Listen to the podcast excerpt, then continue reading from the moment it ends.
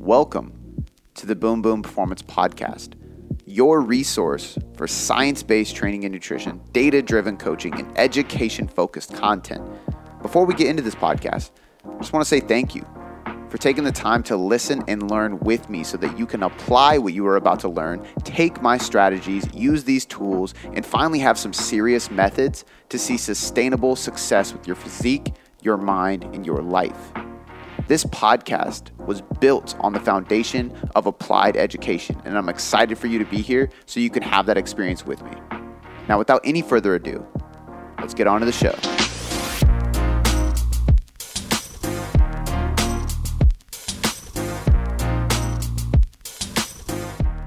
Today, we have another Q&A. Some of my favorite ones are always the Q&As because I just get to ramble off a ton of questions um, we started off with a little bit of a talk about Kobe, uh, which I think was very relevant, and there's some powerful lessons inside that. Very unfortunate. So, paying our respects to him. Then we dove into some very specific questions, basically just straight training and nutrition. So, we didn't get too much outside of uh, the coaching realm today. So, you're going to get a lot of practical application and takeaways for training and nutrition advice. Um, and I have to make one quick, actually, three, sorry, quick announcements. Um, the first one being, keep your eyes peeled. Next Wednesday, something epic is happening. And that's all I can tell you. The new website will be live, but we are also, also making a major announcement. Um, and we are uh, we're, we're doing some big things. Let's just say that. And I'm really excited for you guys to see. There's going to be a video explaining what we're doing. The new website will clearly give it away. So st- pay attention to Facebook, YouTube, Instagram, um, and the podcast on Thursday next week. But mainly Wednesday is, is the day where we are releasing the new website, which is going to be unbelievable. And along with that is a major announcement inside a video, inside our Instagram post, and inside the website itself. So stay tuned. Make sure you watch what we put out and make sure you go check out the website. Just keep your eyes open. Wednesday the 5th, shit is going down. Um, the next quick announcement is just a reminder for all the coaches out there. If you are listening to this and you want to be a part of the Impact Collective, which is the event that I am speaking at, hosted by Jason Phillips and NCI in San Diego this year. Last time it was in Arizona, and there was a ton of people out there. We had 130 coaches. Um, impact was definitely created, but more importantly, practical application. Uh, there were so many powerful takeaways, so many amazing speakers, so many amazing connections and relationships built in that room on that day that I really, really do not want any of you coaches who want to actually grow not only your business, but grow yourself as a person. So, personally develop and build yourself as a coach. I don't want you to miss this opportunity. Not only is it a great way to connect with me in person, um, but to also connect with Jason, John, Romaniello, Brian DaCosta, um, Drew Canole, uh, Chase Tuning, Josiah Novak. There's going to be a ton of great speakers there, and then a room full of coaches that are in a similar position as you. Last time tickets sold out super quick, and we just started pushing this and just started launching it. It's in San Diego. Um, the week end of, I'm going to pull out my calendar because I can't believe I can't remember. February 27th through March 1st. I already have my Airbnb and flight and everything booked. I'm ready to go. Um, I'm excited. I'm making my speech as we talk. So, Make sure you guys check that out. I'll leave a link to that in the show notes. And then the last announcement, as always, guys, do me a huge favor. Head over to iTunes, leave us five star rating review. We are growing in the charts, and it's making me really, really excited and proud that I'm going to be able to reach that million download mark, which is a huge milestone for us because we are just trying to deliver value. And that's a big sign that we are doing just that. So, without any further ado, let's get on to the podcast. Dope. Uh, before we get into this Q and A, um, I feel like I have to mention Kobe um, and just say like, I mean, obviously, rest in peace. Um, from this, this is kind of wild because like me and Shannon were having this conversation. Neither one of us, I mean, to be completely honest, care about basketball at all. Yeah. We don't watch basketball. Obviously, we know who Kobe is. Yeah. But I, I was kind of like, I mean, a few things I shared with with you and the guys in the group, like how how crazy it is because you watch somebody like Kobe who is a really like he's just put together. Yeah. Very intelligent, very successful, very athletic, great father, like all these amazing roles. He almost seems untouchable. Yeah. And then something so tragic happens. Um, and, and as a father in this circumstance that happened, it just fucking dude, it broke my heart. But like the things that stood out to me is one, it affected me on such a deep personal level, and I've never paid attention to Kobe in my life. But it just that just goes to show how powerful of a character he was. For sure. That yeah. You know, like I mean, the impact he even has, like that that has on me when I don't even watch the sport, or I don't even know a single stat of him. I don't know anything. All I know is he played for the Lakers. That's it. And it it it's just crazy because like now in my head, I just keep thinking like, man, like life is so short and so unexpected, and nothing is guaranteed, and that's the dude like that was so sudden and crazy and surprising, and it's like you have to make your days worth it, you know? And I think that like he had su- like he had such an impact on the world that people like me who didn't even care about what he did for a living are like touched and moved Yeah. and like hurt because of it. Like Yeah. that's crazy. So it just and, and I guess for me it's just like it, it it motivates me to continue doing this kind of stuff because it makes me feel like maybe we are having a serious impact on individuals who We don't even know. we don't even know, who don't email us, don't talk to us, don't respond to us, don't ask questions, don't work with us personally, but we're doing our part to leave an influence on the world in a good way. And it, it, it as sad as it was, it was like a, a an eye opening moment to be like, do more of it. You know, keep doing what you're doing, but do more, do better, and understand the value it brings. Um, because me and Brad were talking about it on the podcast I did with them today.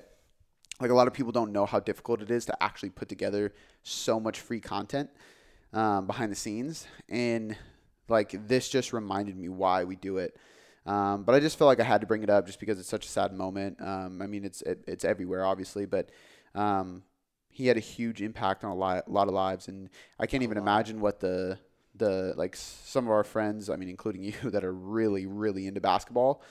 I can't even imagine because I barely knew anything about him, and I was impacted, and it was like like really really really sad, and just it just moving, and, and I feel for his wife, and like that's just Dude, and their 13 year old daughter, man. dude horrible. Um, Insane. That's I'm so sad. I'm glad that they they changed a lot immediately at the Grammys and stuff like that to to honor him and stuff like Yeah. right away and and you know like he's going to continue to be honored in so many ways because he was such an influential figure but it just goes to show people like like nobody's untouchable Yeah. like if there was anybody that seemed untouchable it was him and Life is unpredictable. it's so unpredictable Not only like he was such a like global icon, like even though he had an impact on people like you that had no idea anything about him, to me that you know regularly watches basketball and know a lot about him, but people that idolize this guy, Yeah. like his work ethic was beyond, beyond, and like I keep watching every single. Uh, testimony, whatever you want to call it, throughout players and coaches and anybody that's ever come in contact with him. There was a guy we went to high school with, Justin Downer. I read his Instagram post this morning. He was a uh, coach at I think Cal State Poly or something down there, where uh, I, I coached him for a little bit yeah, oh so no, he did, yeah he did nutrition with me absolutely. So he was uh, coaching a team that where Kobe's uh, AU team came in and he like had to save his car spot and stuff, and he talked to him several times and like uh, Justin was training a dude from Italy and Kobe's from Italy, and he just like Kobe's from Italy Yeah. Well, n- not from. His dad is in the military, and so Oh, they wow. lived over there. Yeah, he speaks like four different languages. like, Wow. insane. But his work ethic was the- the thing. Yeah. It was just like out of the roof. I've seen a lot of quotes um, about his work ethic Yeah. um, but Crazy. it's wild, man. It's just, I mean, for everybody listening, I guess the only reason I'm bringing it up is just one, just to pay my respect, two, understand the impact you can have on other individuals because you never know who's watching. Um, and I think, like, what defines a person is who you are when nobody is watching. Absolutely. And I think he was a person. He's, I mean, he's the guy that people talk about, fucking rap songs about Yeah. being the last guy in the gym Yep. you know, shooting and practicing since he was a little kid when nobody was around and just working and working, working. And um, I mean, just just use that to say like, if you're not leaving an impact on people in this world, like, it's to me that's that is the purpose of life. And, sure. and I'm proud to say that we're doing something here that I think is is. I mean, nobody's on the level that Kobe is, but like we're we're doing something that is following in a similar path from a sense of like our purpose Structure. behind yeah, what we're doing and why we're doing it. So um, shout out to Kobe. Uh, hopefully, I mean, I mean, I just I hope the best for his family. Like Yeah. it's just I can't imagine. Shannon's been just broken because she's like trying to like in her mind like putting herself in the woman. I don't even know his wife's name, but Yeah, Vanessa. Vanessa's shoes, and just thinking like, fuck, I can't even imagine. Yeah. Like, so we, uh, me and Blakely were driving because she was up in Seattle. We were driving to my mom's for my brother's birthday, and she lives uh, across the Narrows Bridge, so over in what's called Olalla, Yep. which is like a little town over there. And uh, that's when all this was happening. So Shannon was texting me and was like, just like, text me when you get there, call me. Like, I'm like, what's going on? And then like, I got on the phone her. I was like, fuck. She was like, I just can't stop thinking because you guys are driving in the rain across Narrows over there, and it's just like, I can't imagine. Yeah. So um, shout out to Kobe. Um, we'll get on to the questions now. I just had to pay my respect to him and, and just, it's been on my mind. Crazy. All right, let's get on the questions. First one is from JSKA T-Bot. Oh, dude, you said, uh, what I said Adriana, Yeah? and you said Adrian. Yeah. She emailed me and said you were right. Yeah. She was like, "It's Adrian, like the movie You should know Rocky," and I was like, "Oh, okay." Well, I've never seen it spelled that way, and she said like, people don't normally Just spell always it right. way. Yeah, okay, whatever. All right, so can you sugge- suggest a perfect make your own pre-workout formula, like the ingredients and dosages you would use if you're making your own pre pre-workout? I'm actually gonna pull up my the pre workout I use. Honestly, like I shameless plug, top notch nutrition. That's I mean that's the one I use. So like for me, I haven't been using a pre workout in a long time, um, simply because the number one benefit behind pre workout is caffeine. It gives you energy and it allow like there are there is a lot of research that shows caffeine increases energy, um, it increases your heart rate. Both of those things lead to uh, higher energy expenditure, faster performance, stronger performance, so on and so forth. So the main benefit is take the caffeine. The caffeine is a central nervous system stimulant. You're going to perform harder, probably going to get better results over time. Um, you can argue that caffeine is a fat burner, and I mean, if you go to examine.com, it technically is, um, but that's mainly just because, again, it increases your heart rate and it increases your ability to perform, which increases your energy expenditure. So it's like an indirect way to burn more calories, essentially. Um, but you can take caffeine and then sit on the couch, and it doesn't make it a fat burner. You know what I mean? Um, but I didn't like a lot of the products on the market because most of them, A, are proprietary blends, which means it's like, here's our blend and it has all these ingredients in it, but you don't know how much of each is in there. So you could be taking a bunch of a cheap ingredient and barely anything of the things that actually work. Um, so never buy one that has a proprietary blend on it. Um, and I didn't like ones that overused beta alanine because I think beta alanine is like it's useful, but it's not something you need a ton of. And if you put too much in it, you just get crazy tingles, um, and your body feels like it's like just shaking. And if you combine that feeling, um, sometimes they would even put like vitamin B or niacin in it, which gives you that like bright red skin and like itchy. Yeah. So now I'm like itchy, tingling, and caffeinated, and I'm just like this doesn't feel good. I just feel like anxious going into a session. Um, but a lot of companies use those kind of things because you take a pre workout and you get the tingles. You're like, oh shit, this is working. And maybe you placebo affect yourself into a better workout, which I mean, fuck, if you have a better workout, whatever. Yeah. Um, but um, I like top notches because there's far less um, of those things that are just overly stimulating, and I actually like have like a like a good energy, but it's like calm. Like I don't feel overly wired.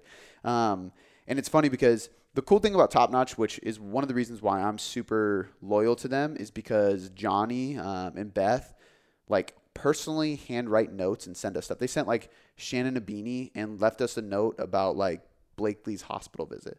Like you don't got to do that. Like that's Yeah. super thoughtful. Um, they they send me clothes. They send us like every time they send us a supplement, they put a personal note in it and everything. Um, and I talked to him about formulations, which is really cool.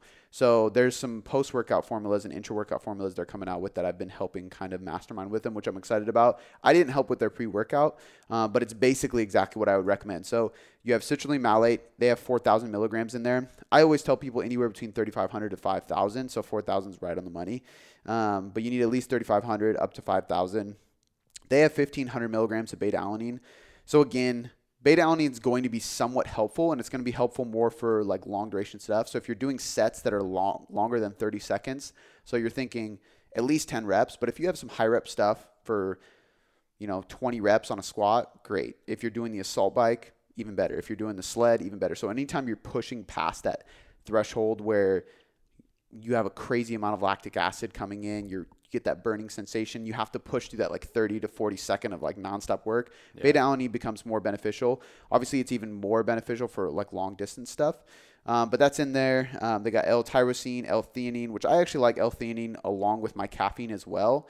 Um, I take a uh, a nootropic in the morning that has that. It's actually their nootropic, but that has a uh, kind of like a calming effect with the caffeine. So for people who get like really buzzed or jittery from caffeine, taking some kind of L-theanine with it kind of controls that a little bit, which helps not feel overly wired or too anxious. Doesn't go to the point to where you're wanting it to stop afterwards. Exactly. Yeah. So it kind of helps you calm down a little bit while taking that. So that's in there. Um, and then they obviously have a uh, caffeine formula in there. Um, and then they have a couple other things like coffee bean extract, which just helps with the caffeine, so on and so forth. Um, but I really like it. It also doesn't have a bunch of like artificial sweeteners, which is nice. But it's very simple: citrulline malate, beta alanine, um, and then theanine. And that's really what my formula would be. Um, if I had to add anything to it, it would be creatine because he's talking about self making it. Um, and I know when I used to make my own pre and intra workout formula, I would always do like it was citrulline malate, beta alanine, um, and then a caffeine pill. So I would just have those two with a caffeine pill, and then my intra workout would be highly branched cyclic dextrin with creatine in it. Um, and that's that's basically what I would use. So for him, the same thing, uh, about 3,500 to 5,000 milligrams of citrulline malate, um, some beta alanine if you want. Citrulline malate is the one that's actually the most beneficial. Um, it's been proven the most times. You don't need any amino acids or anything like that. Um, and then if you can add theanine, I would just to calm down the caffeine caffeine effect. And if you are going to go with top notch, uh, go to topnotchnutrition.com slash boom boom. Coupon code is boom boom to get 10 or 15% off depending on the week you do it. It's kind of changes depending on their sales. Um, but that link will be in the show notes, and I highly recommend the grape over. They're both good. I can't remember what the other one is. They're both good, but the grape's by far the best. And- for a pre-workout. yeah, it Nice. tastes like uh, you remember Big League Chew? Absolutely. Dude, it tastes tastes exactly like Big League Chew. Fire. Yeah, which is funny because like I said that and Johnny like looked at me. He was like, "That's why we did it." Yeah. When I saw him in Arizona, I was like, "That's sick, dude." Um, but grape is usually not my favorite flavor. Oh, by far mine. Oh, you usually like grape? Anything. Oh, really? Yeah. Sometimes I think it depends who does it. Sometimes grape tastes like fucking medicine or Pepto Bismol and Love shit. Uh, you love Pepto Bismol? I mean, the taste. uh, I, I will do grape soda for sure. Um, but yeah, the grape pre workout is fire. So that's what I recommend. Like the cough syrup. yeah, that's that's what I'm thinking. Yeah, yeah, cough Also, syrup. Pepto Bismol's pink, dude. Yeah, you're right. Uh, all right, cool. Love it. Uh, next question. We're going to Mackenzie Larson. When periodizing nutrition for fat loss, how aggressive do you suggest going into going with the with the deficit if you have about 10 pounds to lose and you're following a two week deficit, one week maintenance approach, or a four week deficit, one week maintenance approach? Is this dependent on the individual? Hundred percent. It's always dependent on the individual. Um, so there's always kind of a spectrum I like to go in when dieting. Um, the less frequent I diet break somebody, the uh, smaller that percentage of a deficit will be. The more frequent I'm, I'm giving people diet breaks, the higher percentage that will be. Um, so, for example, if I'm doing two weeks on, one week off, I'm probably going to lean closer to that like 20 to 25% deficit. Um, if I'm going three to four weeks on, one week off, then I'm going closer to that like 5% deficit, 5 to 10% deficit. So, pretty small. Um, and it really just depends on the person. For some people, I may want to do like a 5 to 10% deficit, so a, a very casual, conservative deficit with every even maybe every two weeks having just like a two or three day refeed, not even a full diet break, or waiting a full three to four weeks and having a full week. Um, but we do that, and that five to ten percent doesn't do shit because they have a, an adaptive metabolism, whatever it may be. Their body's being stubborn, and they just don't see any progress. So that theory I might have based on the fact that they have a high stress lifestyle. So I'm going to go with a more conservative approach, but it just doesn't work. And then at that point, I have to switch gears. Um, but then in the other sense, I might think that a the best approach is going with an aggressive deficit, and then that just stresses somebody out and actually creates havoc on their body. Um, so it really, really just depends on the person's lifestyle, stress, timeline, goals, um, current muscle, and desire to maintain that muscle. And I think that's a big one. So if, if for me personally, for example, if I'm going into a cut, I'm more likely to go aggressive and more frequent with my diet breaks because the more frequent I diet break, the two things. A, the more often I'm replenishing glycogen to make sure I'm maintaining muscle and performance, and the shorter my duration of a cut will be. For me, I don't want to spend more than 12 weeks in a cut because the longer I spend in a, in a cut, the more stress is on my body, the more likely I am to lose muscle. Yeah. Unless I'm like prepping for stage, which I probably will never ever do again. Um, there's just no reason for me to stay in that long deficit. So if, I have, I think if I had like perfect scenario, no matter what, the client is going to adhere to it, I'm probably going to go with a more aggressive approach so we can spend less total time in a deficit because I think that's more beneficial. And there's a lot of research to show this that it's very, very difficult to truly lose muscle tissue. Like going in a diet, you're not going to lose muscle mass, you're going to lose muscle glycogen, which is just water that is being stored in the tissue. But that's replenished like that. So if I go three weeks on and then like three weeks of a deficit, two to three weeks in a deficit at 20%, I'm losing fat, but I'm also getting flat as hell. Yeah. And I'm like, fuck, I'm losing muscle. I could literally spend a week at maintenance level carbs while drinking a gallon of water a day, and I'll fill right up, look shredded, and be perfect. I didn't lose any muscle. I just depleted that muscle tissue because muscle tissue stores a lot of water, stores glycogen, and the glycogen stores water. So if I replenish that water and glycogen, which is carbohydrates, boom, I fill back out and I'm totally fine. I think a lot of people get flat and they fear that they're losing muscle mass. And it's like, no, it takes like being bedridden from an injury. Like I had, I was on crutch and I had a brace on my leg for two, three months before I can even like limp. Like that is what causes muscle loss. Like literally not moving your limb. Um, was that what she was? She was asking just basically Yeah. how aggressive I would go. Yep. Uh, how aggressive do you suggest going with the deficit if you have 10 pounds to lose Okay. and you're following a two week deficit, one week maintenance, or a four week deficit, one week maintenance? Yeah, so I think in either of those scenarios, I think like the the like for a ten pound uh, weight loss, I'm probably going two week deficit, one week diet break in most cases, and I'm going with a more aggressive approach, somewhere between like 15 to 25 percent deficit, assuming that they're in a healthy place. Because sometimes people come in and they're like, okay, um, you you mentioned on the podcast 15 to 25 percent, so I'm eating uh, 1600 calories right now, so I could create that big of a deficit off this. And I'm like, hell no, your maintenance should be 2100. So this doesn't even apply to you because you need to get to a better place before you do this. Definitely. But let's say you're you're not in a shitty place, you're not already in a deficit, you're actually at a good maintenance, then I would probably go with a 15 to 25% deficit. I'd probably start at 15 to see if your body responds because the minimal effective dose is always more helpful. If you don't respond after a couple weeks, I'd bump it up to 20 and then 25 if I need to. Um, and then giving you every third week as a full diet break for seven days. Um, depending on how affected you are by the diet, maybe even two weeks on, two weeks off. It just kind of depends on your biofeedback. Um, and I'd probably only spend uh, 12 to 20 weeks there. I know that's a big range, but it depends on how. Because if you're doing two weeks of diet breaking, it's going to be 20 weeks. If you're doing one week, it's going to be like 12 to 16 weeks. But point being, if you only have 10 pounds to lose, probably more aggressive, more frequent diet breaks for a shorter period of time. If you had 30 to 50 pounds to lose, I'm probably saying, hey, let's diet for 24 weeks, so a full six months, and take less frequent because you have so much stored body fat that we don't need to worry about it as much. Yeah. Um, but yeah, I think in your case, probably two on, one off, 15 to 25% deficit. Dope. Nice. All right, we'll go to the next one. Is Heather Hillier. Can you do a mini cut in a reverse or right at? Oh, can you do mini cut in a reverse or right after, then go to maintenance? No. Next All right. So next, I'm just. um, I mean, can you elaborate? no. Uh, you you I, like the reason I say it like that is because I think you're jumping the gun. Like people people go, and I don't mean to be blunt. Um, Heather. Heather. Uh, so I apologize if that sounded like I was being a dick, but I just I just see too many people rush the process and they're just hurting themselves. You know, it's like you're if you're reverse dieting right now, it's because that you already dieted, and that means you already were in a deficit. Either a you stressed your body out to a point where you needed to reverse, or b you didn't get to the result because you probably weren't either a adhering to it or b ready to diet. And in either one of those cases you stressed your body out without getting the result you desired which means no matter what if you were in any of those situations you have to spend time at maintenance because that's how you get health. That's what we talked about on the stress podcast. You have to get your body healthy and ready physiologically to diet before you go back into a diet. So if you're in the middle of a reverse diet and you're already thinking about cutting, I think you need to work on mindset. I think you need to work on periodization. I think you need to think big picture. I think you need to have a coach that's going to work with you on more things than just macros.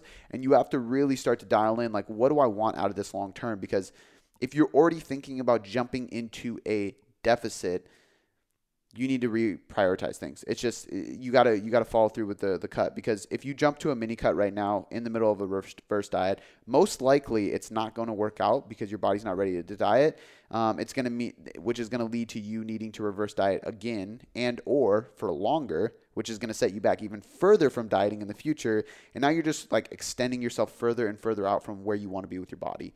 Um, I always tell people like if you want to get really lean, think in big picture and spend time preparing your body to get lean so that you can eventually actually get lean. If you keep jumping the gun and going, okay, I'm ready. Oh, no, I'm not. Okay, I'm ready. No, I'm not. You're just going to literally drag it on further and further. So a lot of people listening will be like, fuck, a year? I don't want to think about like next January being super lean, right? Like that's so far away. But if you keep bouncing back and forth between diets and bouncing in and out of deficits because they're not working and you're not spending enough time healing your body, that next January is going to be January 2022 Yeah. or 23 because you're going to keep playing this yo-yo game.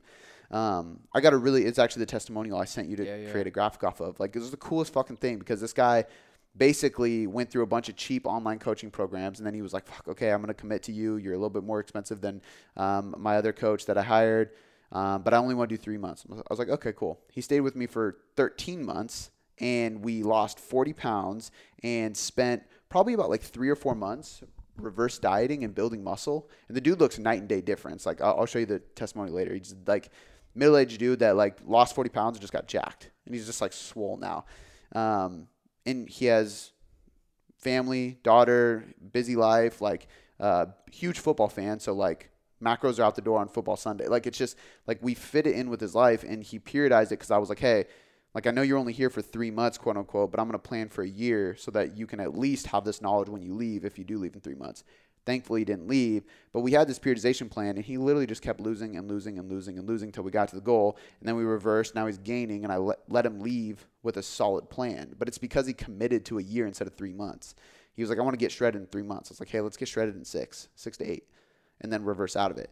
And because he committed to that, he's in a much better place. And now he, I mean, you saw the testimony he sent back. Yeah. He's like, he was like, "I have had, I've retained more knowledge from Two you." pages long. dude, it was huge. And, he, and the funny thing is, he was like, "I'm gonna make this brief so I don't waste our time," and he just kept going. and but it was super cool because he was like, "Man, I, I'm so thankful I committed to the investment of a year of coaching because now I have the knowledge to do this for longer and longer. Um, my results aren't going anywhere. I haven't gained any weight back. It's like continuing to progress. But that's the result that happens when you hire somebody and you commit to a long period of time and they go, okay, here's the phases of this diet and how it's going to stick with you long term. And you just trust the process. And that, I mean, that's really what it's about. So, um, can you mini cut during reverse? Can you? Yeah, you can do whatever you want. Is it going to work? Probably not. I think there's very little cases where it actually would work. Um, and in the situation that it would work, you're probably going to be in a place where you reverse dieted very aggressively, so your calories are high enough to where you can actually pull from them. Yeah. Um, but that's just very rare. Like you need to spend time at maintenance to heal your body before you can do that. All right. Uh, next question. We're gonna go Rhiannon Healy. Do you adjust training for people who have hyp- hypothyroidism? That was challenging. if they are trying to get their thyroid uh, firing op- optimally, what are you doing with their nutrition and lifestyle? Oh, that's funny. I'm gonna get you uh, hooked on phonics for physiology terms. You're a dick. oh my god. oh, just fuck with you. Um, okay, so Don't hire him. how do Fucking shameless plug. Uh, um, how do I adjust training and nutrition for hypothyroidism? I'm pretty sure. nutrition and lifestyle. Okay. Um, nutrition, lifestyle, and training. I think she said, "Do you adjust training?" Yeah. So, do I adjust training? Not really. I think this is just like uh, because I think people sometimes people get into the semantics of this stuff too much, and it's like, like what's the most optimal rep range if I have a hormonal deficiency in this, or like during my cycle and stuff. And it's really just like we have these gauges: volume, intensity. Right? Frequency is going to stay the same. You have your schedule. You have your split. Keep doing that. Um, and we gauge volume and intensity based on your lifestyle, based on your stresses, and based on how your hormones are doing. But that really is the same thing. as stress, right? Yeah. So when we look at stress, like, okay, do you have joint stress? Your joints are in pain. Yes. Okay, let's dial down volume because too much repetitive movement is probably going to stress those out more. Okay. Eh, do you have uh, neurological stress, like whether it's emotional, physical, uh, work, whatever it may be, psychological and physiological, uh, neur- neurological stress? Let's dial that intensity down because that's load and that's the most neurologically demanding thing. Yeah. You can keep volume up higher. Um, do you have hormonal stress? Let's probably dial both down. So in the hypothyroidism situation, we're probably going to just dial back a little bit so you can better recover. And then as we go, we're going to keep dialing up very, very slowly and assessing how you feel. So with a client that has that, I might start with, let's say, a three day uh, strength program with three days of like mobility, flow, and conditioning. Very, very basic, not too much whatsoever. They feel great after two weeks. We'll dial it up a little bit. Hey, we're going to go four days a week of lifting. Each session is a little bit lower volume than your t- other sessions were, but there's four, so your total weekly volume is a little bit higher. Okay, cool. How do you feel? Great. Okay. After a few weeks, let's dial up volume a little bit more, assuming aesthetics are their goal. And we just kind of keep cranking that up until they're like, oh, okay, I'm starting to feel pretty like their biofeedback kind of starts to hit a tank. We know we're kind of overreaching. Then we dial that back and we kind of find that sweet spot. Um, and it's the same thing with realistically, that's the same thing with you come to me, you don't have any hormonal issues, and you're like, hey, I want to build muscle. Okay, cool. Let's start with three days, and then we'll dial volume up over time until we get to a sweet spot where you're seriously making progress, right? We start with the minimal effective dose, and we we kind of find where your your minimal effective volume is, your MEV, and then we kind of dial and dial and dial until we hit that maximum recoverable volume. And then once we hit that, we know your maximum amount that you can recover from, and we pull back because you don't want to stay in MRV the maximum amount you can do because then you're basically redlining 24/7. You you hit that every once in a while and then you pull back to recover from it. So now we're in that uh, I think it's maximum adaptive volume, the most effective volume load uh, basically for you.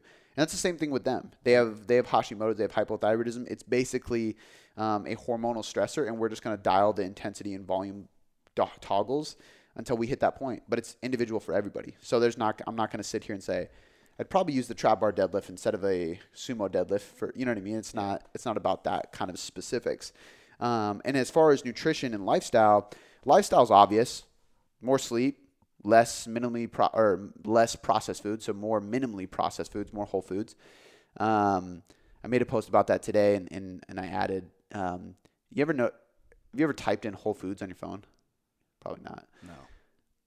It always autocorrects it to be capitalized because of the Whole Foods company. It drives me crazy. And I try to like cut it back, and every time I cut it back and then hit space, it does it again. It's so fucking annoying. You can change that. If you, Um, you can change. you can program for words that automatic don't. Oh, really? Yep. Dope. Punctuation inside accessibility. Oh, huge iPhone guy. Yeah. um, okay, so uh, minimally processed foods. Uh, we're going to make sure you're not in a deficit. Uh, actually, I shouldn't say that because there's two sides of this, right? So, like people with hypothyroidism typically have a slowed uh, a metabolism that's a little bit slower. Therefore, sometimes they actually need to lose weight, and if you lost body fat, it would help the thyroid issue. Whereas a hyperthyroidism is where you have a super fast metabolism, and usually you're, you're losing weight too fast. You need to you need to increase. But what this also means is, you know, and this is the same with PCOS. Like sometimes people are like, "Oh, I can't lose weight uh, even when I'm in a deficit." It's like no, because you have this hormonal issue, whether it's hypothyroidism or PCOS, your metabolism has actually slowed down a little bit, and therefore your maintenance is lower than what a calculator is going to give you.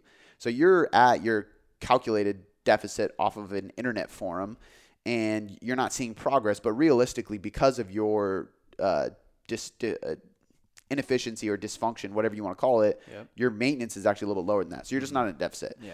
Um, and I think a cyclical deficit is actually going to be is going to be good for you because you'll lose weight and that'll help with the hypothyroidism. And there's studies that show like being in a slight deficit is actually promoting a longer lifespan. Um, it's just that we can't constantly be in a deficit because it's just too much stress on top of training. So I think it kind of changes the context. But probably a cyclical deficit, so more frequent high high calorie days. Um, I like a very, very balanced. There's actually some good research on this with hypothyroidism, but like very, very balanced diet to where it's like five meals a day. So you have a frequent feeding, um, even spread protein. That's basically going to be the same with everybody, but then an even spread of fat and carbs. So you don't have high carb meals or high fat meals or a low carb day or anything like that. Um, because some people would think that, like, you know, because I have a slower metabolism or PCOS or whatever it may be and insulin sensitivity issues, I'm going to drop carbs. But it's like, you don't want a ton of carbs, but you actually want steady carbs throughout the day. So maybe you don't have a high carb limit, but you're having, you know, 20 to 40 grams of carbs in every meal from complex, slow digesting uh, foods, and then a moderate amount of fat. So now your day is like even spread of protein, fat, and carbs in every single meal. So it's really easy to meal prep, but you just have that constant nutrition. There's no uh, like undulation of calories. Um, that works really well. And there's actually some good research to show like spreading it out like that way, so you don't have a big bolus of carbs in a single meal, but rather an even spread. Um, and yeah, that's basically what I would do. Sometimes Hashimoto or uh, hypothyroidism uh, causes or is associated with Hashimoto's. They're in a sense very similar. And some people will have Hashimoto's and, and some people will have just hypothyroidism. But if you have Hashimoto's with this, um, I probably would suggest somewhat of an elimination diet or like a low FODMAP diet because there are some um, gut properties associated with this. But in general, I'm probably going even spread, minimally processed foods, um, and then really just not being in a huge deficit, but just having a, a, gradual deficit with frequent refeeds. And then last but not least, lifestyle, just manage stress. I think that's the one where everybody wants hacks. There's no hack. Get sleep, have a positive mindset, and try to stress less. If you do those things, your body will heal faster and your hypothyroidism will improve. Yep. Love it. All right. Um, next, Lars Eric Garnes Warslaw. Whoa. Shout out. Do you have any suggestions on how to raise testosterone levels after a restrictive eating disorder? Being a 22, 22 year old man, still being pretty lean, 7 to 8% body fat, is it is more fat required? Mm. Um, it depends on how what you mean by the, the context of fat. Um, so you might be meaning like literal fat of like how much you're eating, like in your diet. Um, and it depends. If you're eating 40 grams fat a day, probably you're probably going to need more fat. So I would say uh, consume uh, 0.5 grams per pound. So if you weigh 180 pounds, that's 90 grams of fat a day. Um, you're you're going to want to be somewhere between at least 0.4 but up to 0.5 grams uh, per pound. Um, that way, it's not a super high fat diet, but you're getting enough for sure. If you're already at that range, then I would say you actually need more body fat. So you actually need to just gain weight. Um, I honestly think you should go back and listen to the podcast that we actually recorded mainly for women, but I mentioned multiple times. We, we recorded for women because they were who asked the question, and we were talking about Stephanie Buttermore. Yeah. Um, but I spoke on that a couple times about how this applies to men too. Like if you're that lean and you're having low testosterone levels, you probably dieted down and then reverse diet so successfully that you didn't gain any weight afterwards and your hormones stay stayed suppressed and therefore you need to just gain weight. So what I would do is actually go all in, quote unquote, and just eat way more food. Let yourself gain some body fat, um, lower training volume if you need to, but if you really enjoy training and you want to build muscle, keep training volume up and then increase calories higher and then make sure you're getting Get 7 8 hours. Of food. Yeah, way more food and then in in sleep 7 and hour, 8 hours a night. Um, and then the other thing of this too is like if you if you can do all those things and in th- six months you're you go get another uh, blood test and your testosterone's not increased, you might need to look for uh, like go yeah go go talk to an endocrinologist and, and, speak about hormone replacement therapy or like some more natural stuff. And I mean you can take ashwagandha. Um, like 500 milligrams a day. You can take um, forskolin, and there's like some herbs and adaptogens that are known to help. Um, obviously, if you're deficient in zinc, take zinc. Um, if you're not taking vitamin D, do that because you're probably deficient in that. Most of us are. Um, like little things like that help, but they're like one percent. They're like just such yeah. a small little tick. Um, the biggest thing is going to be body fat and then total intake. So I would make sure you're getting seven eight hours of sleep because that's the sleep and food are the two biggest precursors for uh, testosterone production. So getting your sleep and getting enough calories, and if you can do that for six months and it's not increasing because it doesn't happen overnight, then I would go see a specialist. And yeah. it's unfortunate because you're only 22 and you shouldn't need uh, any type of replacement or anything like that. But it happens. I mean, and there's even people who, like I was telling you about this, because um, I have had slowly like not to dangerous levels, but slowly declining testosterone. And I spoke to a specialist just to get some more information. And they even want to do a test to see um, because when I got jumped, I had a concussion and I woke in the hospital and stuff. If there was damage to the hypothalamus in my brain, which is a part of your brain that helps um, with uh, your pituitary gland, which is part of the, the gland that actually helps produce testosterone and these different hormones. Um, if you have a damage to your hypothalamus, then you can delay the signaling to your uh, pituitary gland, and that can cause a lower testosterone level. And that's just from getting hit in the head.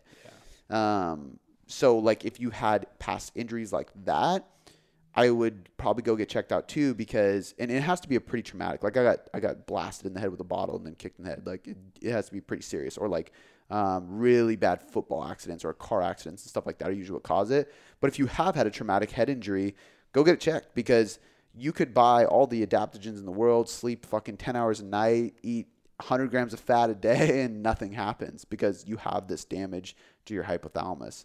Um, you need formally looked at. Yeah, exactly. But if you don't have any traumatic history, then increase the diet, get uh, half your body weight in fat. Um, make sure you're not in a deficit. So I would be in a very, like a slight surplus. You don't want to be in a huge surplus to where you just start getting fat because that doesn't help. Too much body fat actually makes it worse. Uh, but you want to be in a small surplus or at least at maintenance, and then just manage stress and sleep. If that doesn't work after six months, go get it checked. Yep. All right. So uh, the next one is from the Mister Davis. Do you think that's Meister? Like, isn't a Meister like a, or am I thinking of a maestro or a Maestro?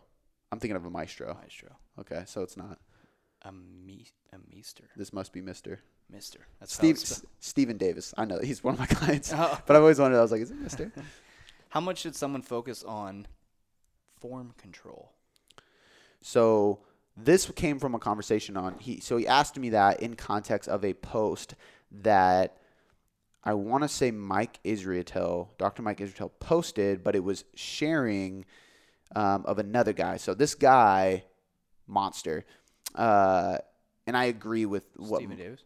No, well, yeah, Steven Steven's pretty jacked too. I do his I do his training and nutrition, um, and he's been gaining. But he actually he might come by because he's local. He might come by um, and get a lift in one day. Nice. Um, but the post was about a dude that was super jacked. He was doing bent rows with like 400 pounds. So you know what a bent row is, right? Like Yes. barbell bent row. Imagine 400 fucking pounds. Yeah. No That- dude, insane. But now the guy is doing bent rows with like 180 pounds and getting more out of it, and that was what the post was about. And so this is this kind of argument of like like total load, like how much you can lift is going to determine how much you can grow versus how well you can contract your muscles. So this guy's argument is with 180 pounds, I can have perfect form and I can have a more maximally stimulating contraction to the muscle, and therefore that's going to create more tension and that's going to build more muscle. And Mike was kind of agreeing with. I didn't write read Mike's write up on it, but Stephen was just kind of asking like, what's the relevance of this? Like, how important is that form? And this, I think, or no, I was talking about this on Mike Milner's podcast because we just recorded an interview on his. But this is where we get in this battle of like total volume versus junk volume, right? So if you're doing a bunch of volume, let's use the bicep curls for example. It's really easy. Like you have a barbell and you add load so you can have technically more volume, but I get halfway up and I can't control the movement. So what do I do? My body is going to um, compensate to get the barbell up because it knows in my head I'm trying to move the barbell up. So what do I do? I shrug because that gets it higher, and then I lean back. Arch your back. Exactly. Yeah. So now I do two things. I activate my traps and I activate my spinal erectors by leaning back. So now I'm doing like a half bicep curl, half shrug, half back extension, and then I get it up. So is that more effective or is a bicep curl with a lighter load more effective that I can go through a full range of motion and only use my biceps? Yeah. I would argue only using my biceps because the traps are a bigger muscle and momentum from my back isn't going to like neither one of those things are going to stimulate hypertrophy in my traps or back and it's going to limit the hypertrophy of my arms. So two things are happening here. You at best get the same amount of total volume on your actual bicep um, because you're doing a shitty rep versus a perfect rep with your biceps. So at best, maybe maybe the higher load kind of equates it and you have the same volume, but most likely less volume from doing that shitty form. But the nervous system fatigue or the f- systemic fatigue, the total fatigue on your body, your muscles, your joints, your nervous system is going to be higher because you're using momentum and you're using more load. Gotcha. So now we can have more effective volume with a lighter load and have less systemic fatigue, which means tomorrow I can get back in the gym and train harder. Yeah. So over the course of a month, it's going to be more effective. And obvi- I think it's obvious to say that the injury risk is much lower when you're not compensating and swinging shit around.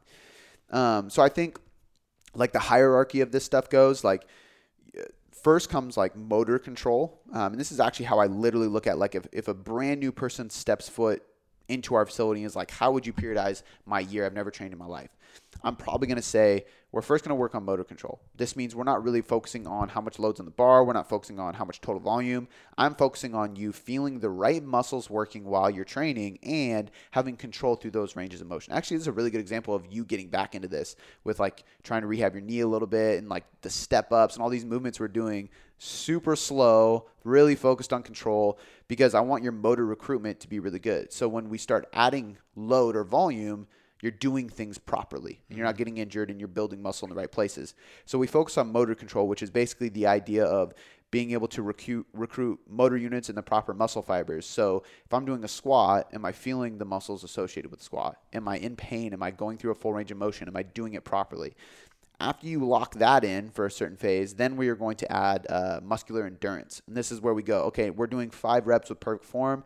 Now we're going to do 10, 12, 15, 20 reps. Like I want you to feel that burn. I want you to feel a pump. I want you to be able to push through that threshold of being uncomfortable. Um, it's kind of like this, this not necessarily lactic acid, but that that burning pump. Like you want to be able to actively pursue good form and execution while being kind of uncomfortable or like almost Challenged. challenged and, and painful in a way, like when you get that burning sensation. Um, after you can successfully do that, then we move on to adding serious amounts of load because now you have proper movement and you have proper endurance with that muscle in the joint. Now we can add load to function. That's what I told him. It's like if you can create function, then you can add load and, and build volume on top of that and your volume is effective volume. If you skip those steps and you go right to just trying to add more and more reps or more and more weight, it's junk volume. It's momentum, it's it's creating imbalances and injuries and it's essentially using all the different muscles to get the weight up. Yeah.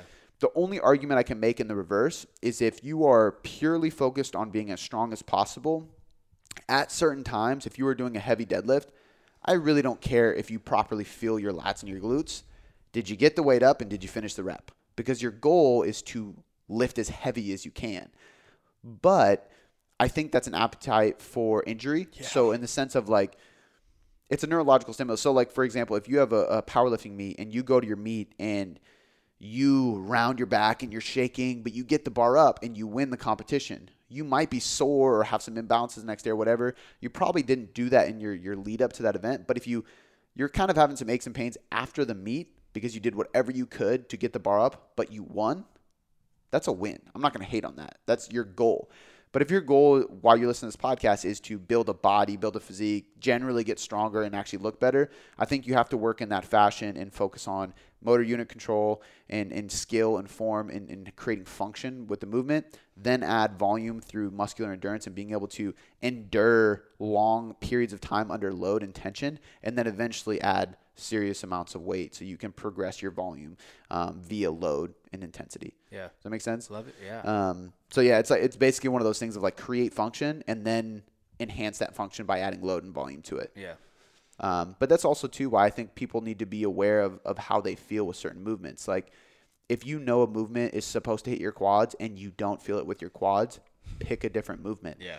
Um, I had somebody in the elite ask a question this week about um, what was the movement? Uh, it was it was some kind of leg movement, and they basically like it just didn't feel good on their joints. It, it didn't match their biomechanics, and they were like, "Am I screwed? Should I switch program?" I was like, "No, do this, this, this, or this." And there was like a bunch of different movement patterns that still hit all the same muscle groups. And I was like, "If these feel better for you, that's perfect." Like for example, a squat.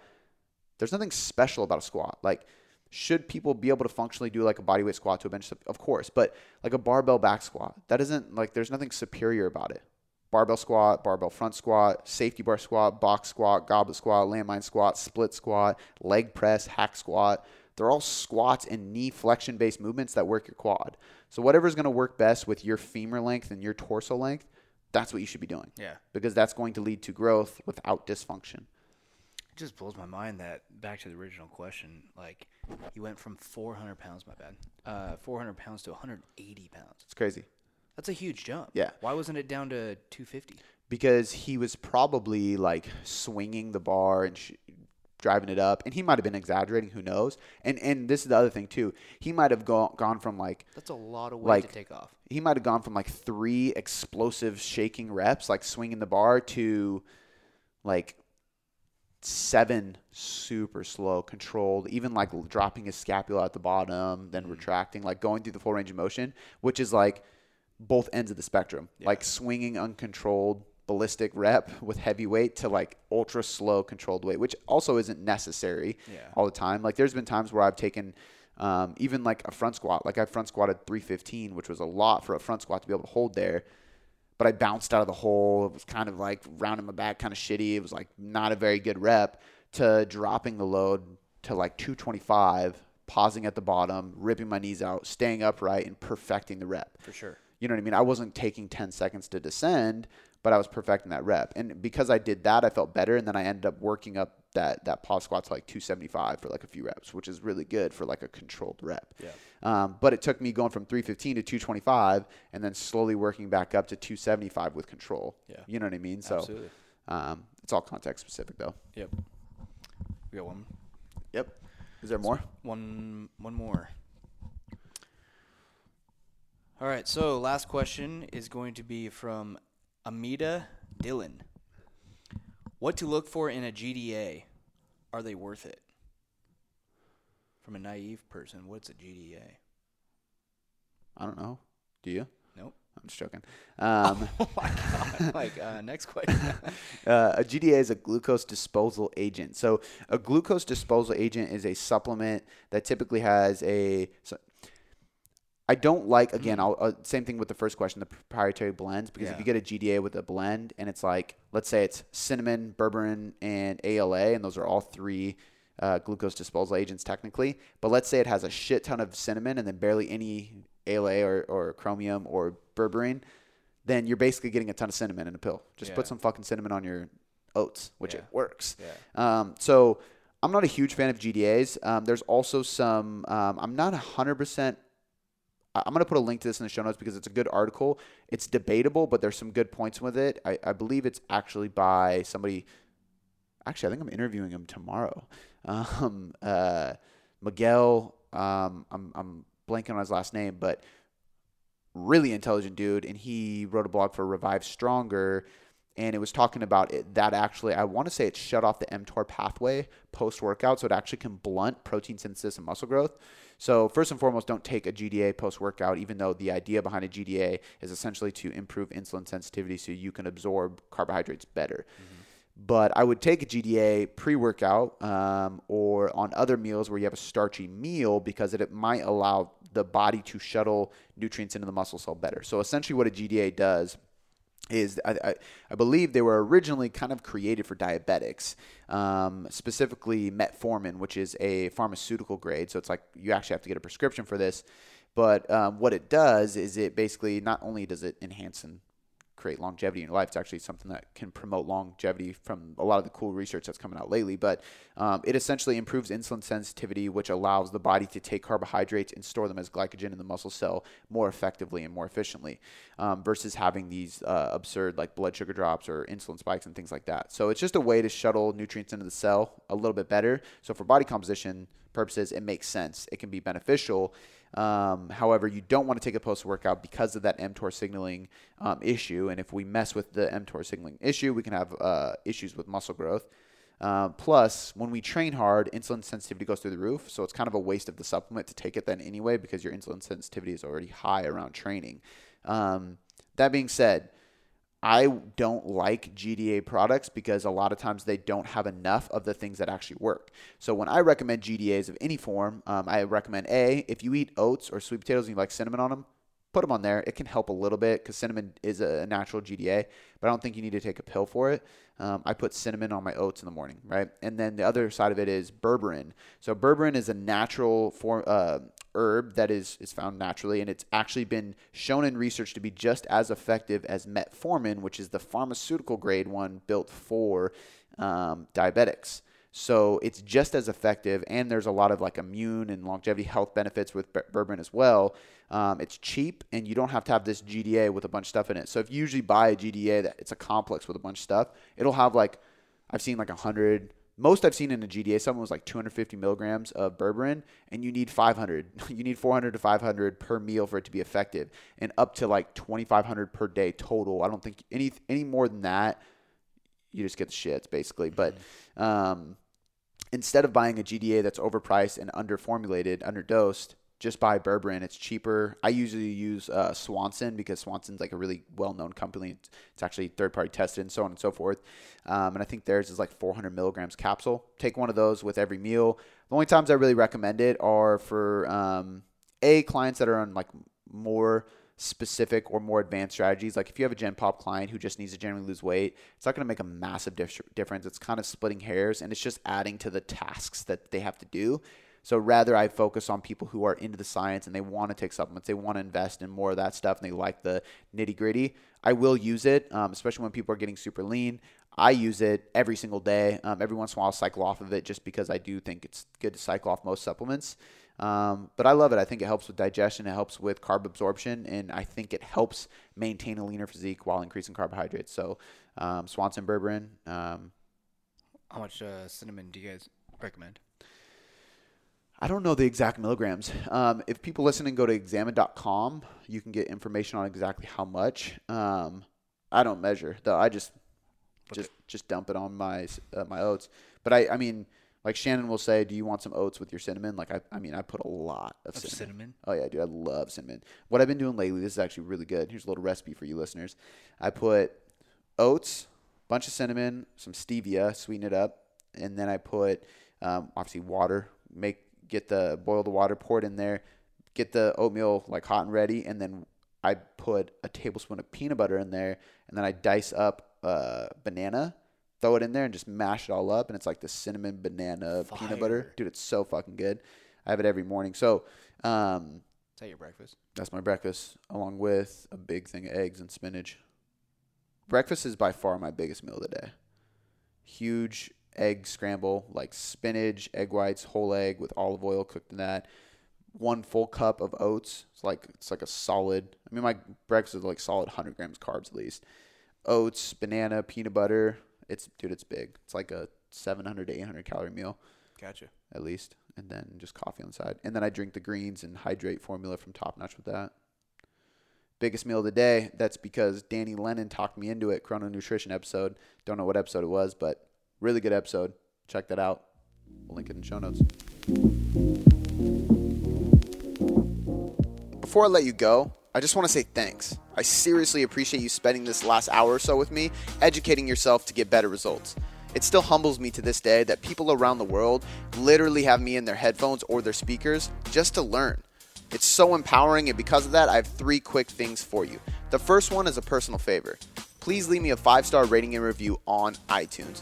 When you do this, not only does it help me learn and get better at making podcasts for you to get better results, but it helps us grow inside of iTunes, which allows us to invest more again to get you better results. The second thing, head over to boomboomperformance.com slash sign dash up or click the link in the show notes to get your free copy of the nutrition hierarchy. This is everything you need to know about nutrition to change your body composition or performance inside of a manual. I take the leading evidence inside of research and all the principles, methods, and tools based on some of the top professionals in the industry, and I put them all in a book so you can learn more about your nutrition and get better results. The third thing, this is a personal invitation to shoot me a DM on Instagram or email me at cody at boomboomperformance.com. I will help you troubleshoot anything you need. This is literally an invitation to jump in my inbox and ask me anything you want and let me help you. All right, guys, that's all I got for you this time. I appreciate you being here, and I'll see you next time.